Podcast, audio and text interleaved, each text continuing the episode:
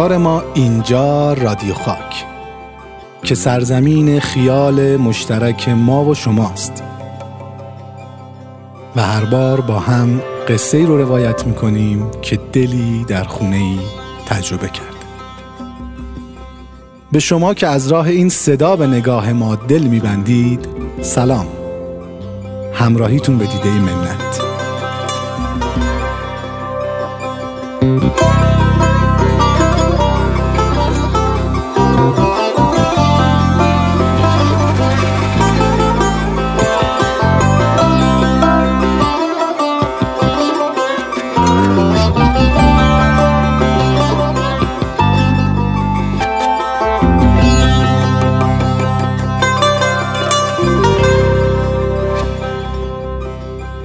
هر خونه رازهایی داره. هر کدوم از ما بخشیشو تجربه می‌کنیم. خونه بعد از ما هم هست منتظر تجربه آدمهایی با رازهای جدید. هر شهر یک کتاب بسته است از رازهای خونه ها که باید خوند. شهر یزد یه انار سرخه. شفاف و پیچیده و وسوسه برانگیز دونه های ظاهرا شبیه به هم برای خوندن هر راز باید انار رو برید. وقتی اناری بریده میشه دیگه بر نمیگرده به حالت قبل. دانه اول انار برداشت از بنای تاریخی.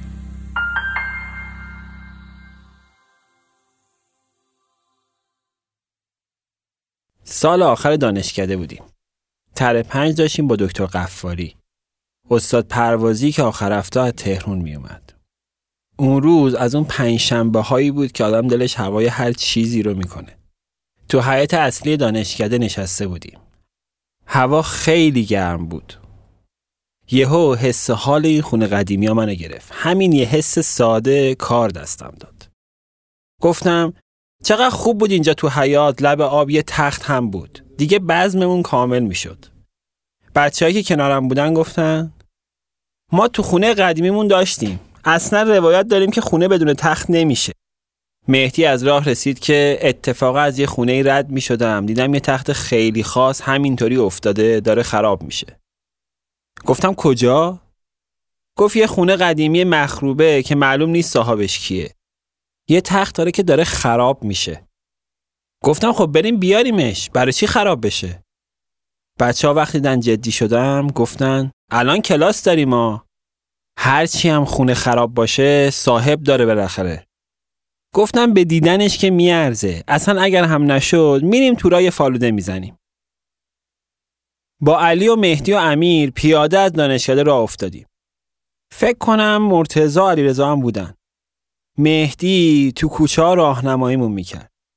تو خیابون امام نرسته مسجد جامع پیچیدیم توی کوچه که خونهاش وضع بدی داشتن. وسط های کوچه سمت چپ جایی ایستاده بودیم که گودالی خونه رو می‌دیدیم. کم کم اومدیم پایین و وارد یکی از خونه ها شدیم. تو حیات یه تخت قدیمی بود که تو باد و بارون و آفتابی از خراب شده بود. گفتیم این که خیلی خرابه. مهدی نگاهی بهمون کرد و گفت بیایید. دنبالش را افتادیم. تو تالار یه تخت دیگه دیدیم. چون اونجا سقف داشت نسبتا سالم مونده بود. یه تخت قاجاری که تختهاش از درخت توت بود و پایه‌هاش از چنار. از اون تختها که با دهنه حوز تناسب دارن. یعنی روحوزی هم میشن. مهدی این چیزها رو خیلی خوب بلد بود. چشمامون برق زد. همونجا دیدن خونه و حتی خوردن فالوده رو بیخیال شدیم. تصمیم گرفتیم هر جوریه اینو ببریم بشونیم کنار حوز رسولیان. اومدیم بلندش کنیم دیدیم وای خیلی سخته. با وجودی که پنج شیش نفر بودیم خیلی سنگین بود. بلند کردنش یه طرف حالا چجوری اینو برسونیم به سطح کوچه که خیلی بالاتر از ما بود از رو دیوارای کاهگلی که داشت فرو میریخت با چه سختی خودمون رسونده بودیم پایین حالا این تخت با همه سنگینیش شبیه پیری بود که باید مراقبش می بودیم. هر چهار طرفش رو با هم تکون می‌دادیم. که تو خودش نپیچه هم بالا بیاد هم خراب نشه. یعنی کاملا هماهنگ باشیم. صدای نفس نفس زدن همدیگر رو میشنیدیم. لابد هر کسی تو دلش داشت می‌گفت این دیگه چه کاری بود. تصور نشستن این تخت کنار حوض رسولیان سنگینیش رو برای من کم می‌کرد. به هر سختی که بود تخت رو رسوندیم کف کوچه. اما همین که رسیدیم تو کوچه دیدیم یه عده جمع شدن. اول با پچ پچ بعدم بلند بلند می‌گفتن آهای شما کی هستید؟ دارید چی کار می‌کنید؟ دزدی می‌کنید؟ اون لحظه بود که فهمیدم توی از خبر سری میپیچه یعنی چی؟ تخت سنگین و گذاشتیم رو زمین و علی که ظاهر موجه تری داشت و همیشه برای این ظاهرش می‌رفت پادر میونی رفت سمتشون رو توضیح داد که ما باید این رو ببریم هماهنگ شده انگار قانه شدن رفتن کنار ما رد شدیم البته فکر می‌کردیم که قانه شدن. شاید هم درست می‌گفتن. درسته که خونه به نظر مخروبه میومد اما حتما صاحبی داشت. البته اونا هم حتما جای خالی تخت رو وقت جمع شدن بچه ها تو حیات رسولیان ندیده بودن و نمی‌دونستن چقدر جاش خالیه. تو همین فاصله امیر رفته بود وانت بگیره که تا گرفتای درست نشده تخت رو ببریم دانشکده. فکر می‌کردیم از اینجا که بگذریم دیگه حله. وانت اومد و تخت رو گذاشتیم داخلش. پایهاش از دو طرف وانت می‌زد بیرون. خودمونم پریدیم پشت وانت و کوچه پس کوچه های باریک یزد و به شوق خونه که تختدار شده طی کردیم. تا اومدیم سر کوچه سهل ابن علی دیدیم چند تا ماشین پلیس وایستادن. انگار منتظر ما بودن. هیچ کنون از ما همچین تجربه ای نداشتیم. نمی‌دونستیم چی کار باید بکنیم. می‌خواستیم هر کی هر جوری که می‌تونه فرار کنه. وانت اومد پشت ماشین پلیس وایساد. علی آروم پیاده شد و قیافه یه آبری رو گرفت که داره از خیابون رد میشه. بدون اینکه نگاه کنه رفت. بقیه‌مونم به روی خودمون نیاوردیم که یکیمون کم شده. پیاده شدیم. معلوم بود که گرفتار شدیم. تا اومدیم به خودمون بیایم داشتن میبردنمون کلانتری.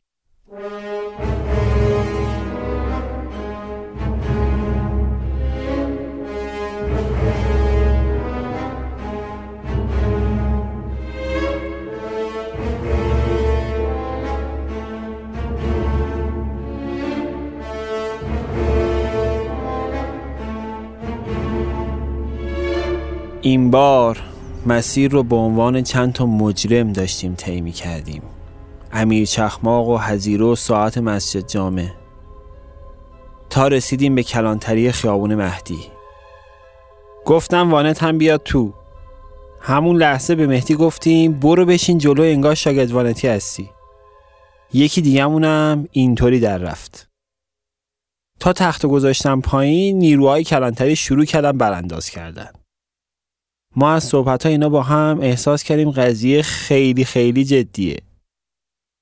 یکی که به نظر ارشد بقیه بود گفت این میراث فرهنگیه. ادهی تو این شهر میراث فرهنگی میدزدن.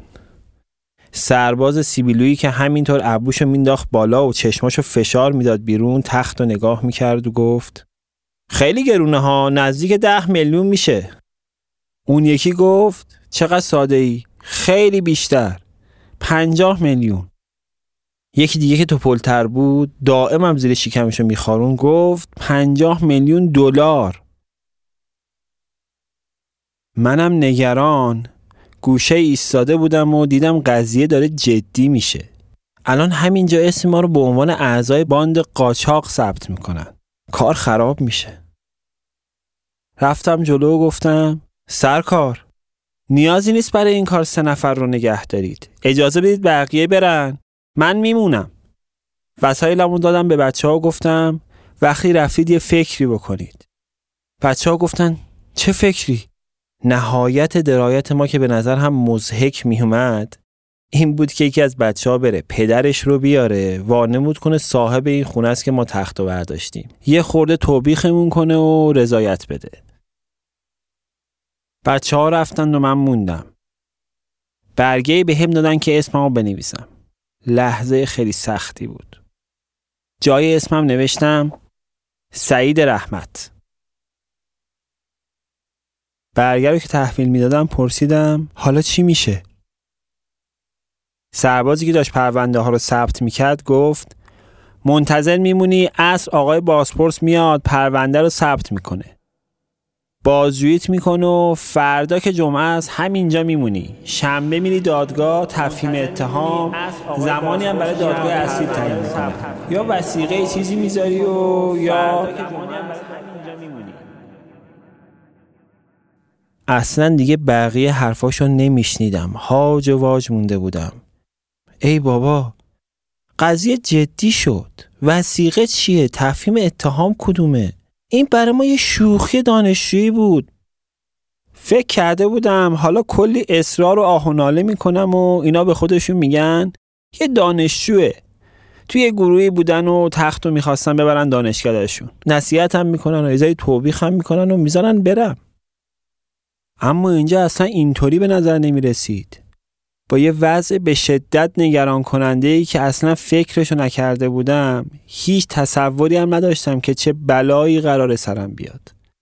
برگشتم تو دفتر رو پرسیدم الان من باید چی کار کنم؟ یعنی کجا میمونم؟ کلانتری یه در گاراژی آبی داشت که داخلش دو تا در کوچیکترم بود. دو تا نگهبانم دم درش بودن که مواظب رفته آمده بودن. یه حیات بزرگ که گوشه سمت چپش یه اتاقک مثل زندان موقت بود. اون روز یه کسی داخل اون اتاق بود. حسابی هم سر صدا می‌کرد. می‌خواست بره دستشویی. اینا هم تحویلش نمی‌گرفتن. یهو دو تا سرباز رفتن سمتش. فکر کردم می‌خوام ببرنش دستشویی. ولی گوشمالیش دادن و درم بستن و رفتن. فکر کنم به خاطر اون بود که منو تو زندان موقت نکرده و تو حیات نگه داشته بودن. هر اتفاقی که پیش می اومد بیشتر منو میترسوند. از لای نرده ها دیدم که دوستام اومدن. اصلا وضع منو نمیفهمیدن. هنوز باورشون نبود که بابا قصه جدی شده. هنوز تو فضای دانشجوی خودمون و خنده و شوخی برام کمپوت آورده بودن و وقت ملاقاتت که یهو یهو بازپرس اومد. پشت در اتاق منتظر موندم. واقعا به نظر خودم مزهک میومد آخه من چرا اینجا بازپرس قبل از پرونده من با یه بنده خود دیگه داشت صحبت می‌کرد که تو پنجشنبه بازار پارک وحشی بافقی پیراهن بچه دزدیده بود. داد و بیداد می‌کردن. فضا خیلی متشنج بود. شاید هم توهم من بود. واقعا ترسیده بودم. فضای کلانتری رو تجربه نکرده بودم تا حالا. فکر می‌کردم صدای زد و خورد میاد داخل. یهو به خودم گفتم بابا این بنده خدا یه پیراهن بچه دزدیده الان وضعیتش اینه. اینا که فکر می‌کنن من می‌خواستم میراث فرهنگی از کشور خارج کنم که دیگه اصلا خیلی وضعم خرابه. همون لحظه تصمیم گرفتم هر طوری هست از اینجا فرار کنم. برخلاف فیلمایی که ملت از زندان فرار می‌کنن چیز دیگه ای به ذهنم رسید. دیدم دو تا نگهبان جلوی درن. کسایی که تردد می‌کنن میرن با اینا صحبت می‌کنن. نگهبانا هم در رو باز می‌کنن و خارج میشن.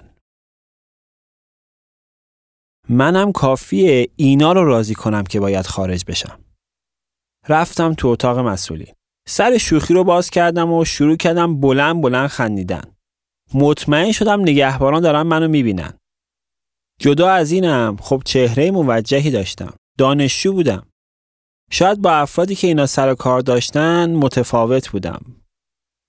با اعتماد به نفس رفتم سمت نگهبان و کاغذی از جیبم در که یعنی دارم اینو نگاه می‌کنم و حواسم نیست. همینطور که سرم به کاغذ بود گفتم در باز کن همین الانشم خیلی دیرم شده.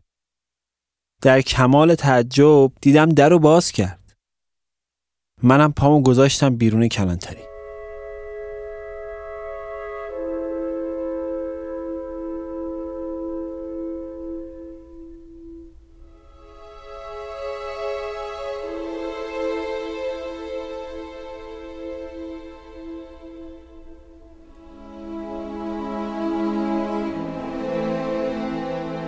خیلی آروم رفتم اون طرف خیابون مهدی. زانوام داشت از نگرانی میلرزید. هی منتظر بودم از پشت سر صدام بزنن. تا پیچیدم تو خیابون امام. مطمئن شدم دیگه کسی از کلانتری نمی‌تونه منو ببینه.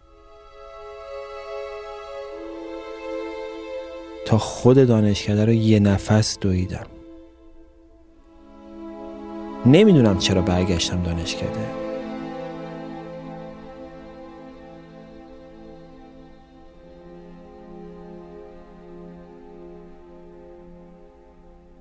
بعد از ساعت پنج دانشگاه تعطیل شده بود. در زدم. نگهبان رو راضی کردم که باید برم داخل. در رو باز کرد. خیلی ترسیده بودم. تو حیات بودم که دفعه نگهبان گفت بیا یکی پشت تلفن با تو کار داره. جا خوردم. یعنی کی با اینجا تماس گرفته؟ لابا چند جا تماس گرفته بودن تا اینکه به ذهنشون رسیده بود زنگ بزنن دانشکده. فهمیدم که بالاخره منو پیدا کردم با خودم فکر کردم اینکه یه دفعه خارج شدم که خیلی تصمیم بدتری بود. خیلی قضیه ترسناک شد. رسما فرار کردم. همون خارج کننده آثار فرهنگی بودم بهتر بود.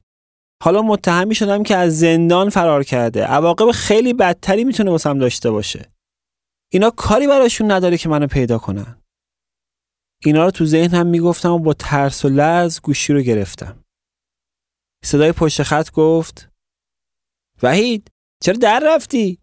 مسئولای کلانتری خیلی عصبانی میگن باید برگردی. من بر نمیگردم. گفتن کاری باهات ندارن ولی باید بیای اینجا. من به هیچ وجه پامو اونجا نمی‌ذارم. هر کاری می‌خواید بکنید. وحید خیلی بد میشه ها. باید برگردی. من دیگه عمرم پامو اونجا بذارم. ترسیده بودم. گفتم میرم خونه تا حداقل شنبه برم و مجبور نشم شب بمونم. همونجا تو حیات رسولیان موندم. نمی‌خواستم از خونه خبر بگیرم. نمی‌دونستم چی باید بگم. دانشکده داشتیم آبرو داشتیم آرامش داشتیم فقط یه تخت نداشتیم. چه کاری بود آخه؟ اصلا کی گفته خونه بدون تخت نمیشه؟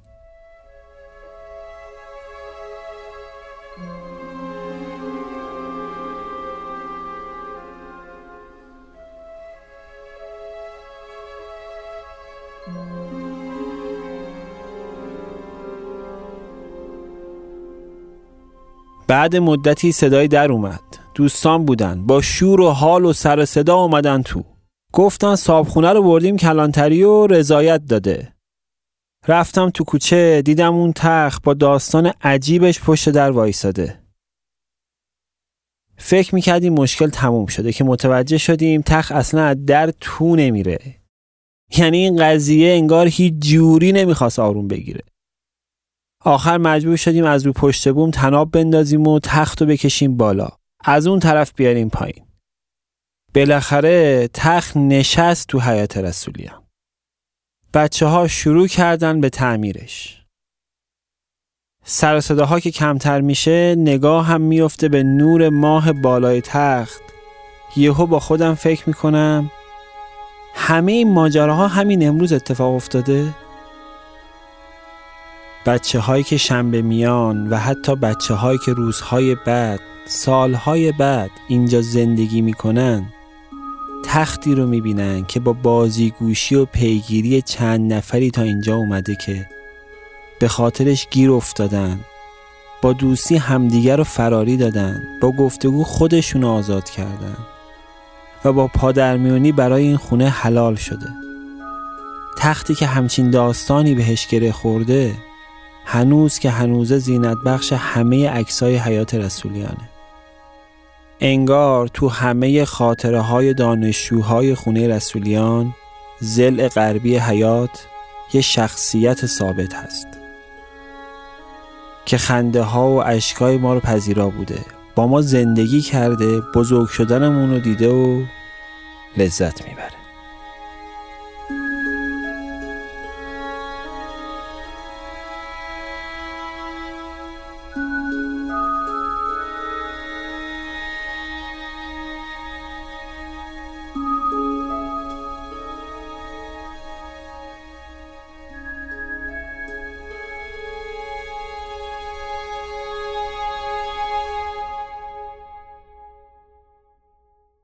این قصه بر اساس تجربه وحید وحدت بود که الان استاد معماری دانشگاه ایالتی واشنگتن در آمریکا است. قصه رو رها فرشاد برای رادیو خاک بازنویسی کرده و سید هادی رضوی برای شما روایت کرد. و من مجتبا حبیبی از شما دعوت می کنم رادیو خاک رو از اپلیکیشن های ساوند کلاود، Castbox، Apple Podcast و کانال تلگرام رادیو بشنوید. page اینستاگرام هم برای دیدن عکس های خونه ها پیش چشمان شماست.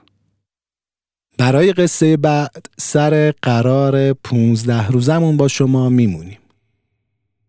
کاش که تا دمدمای خاطره دلتنگ باشید و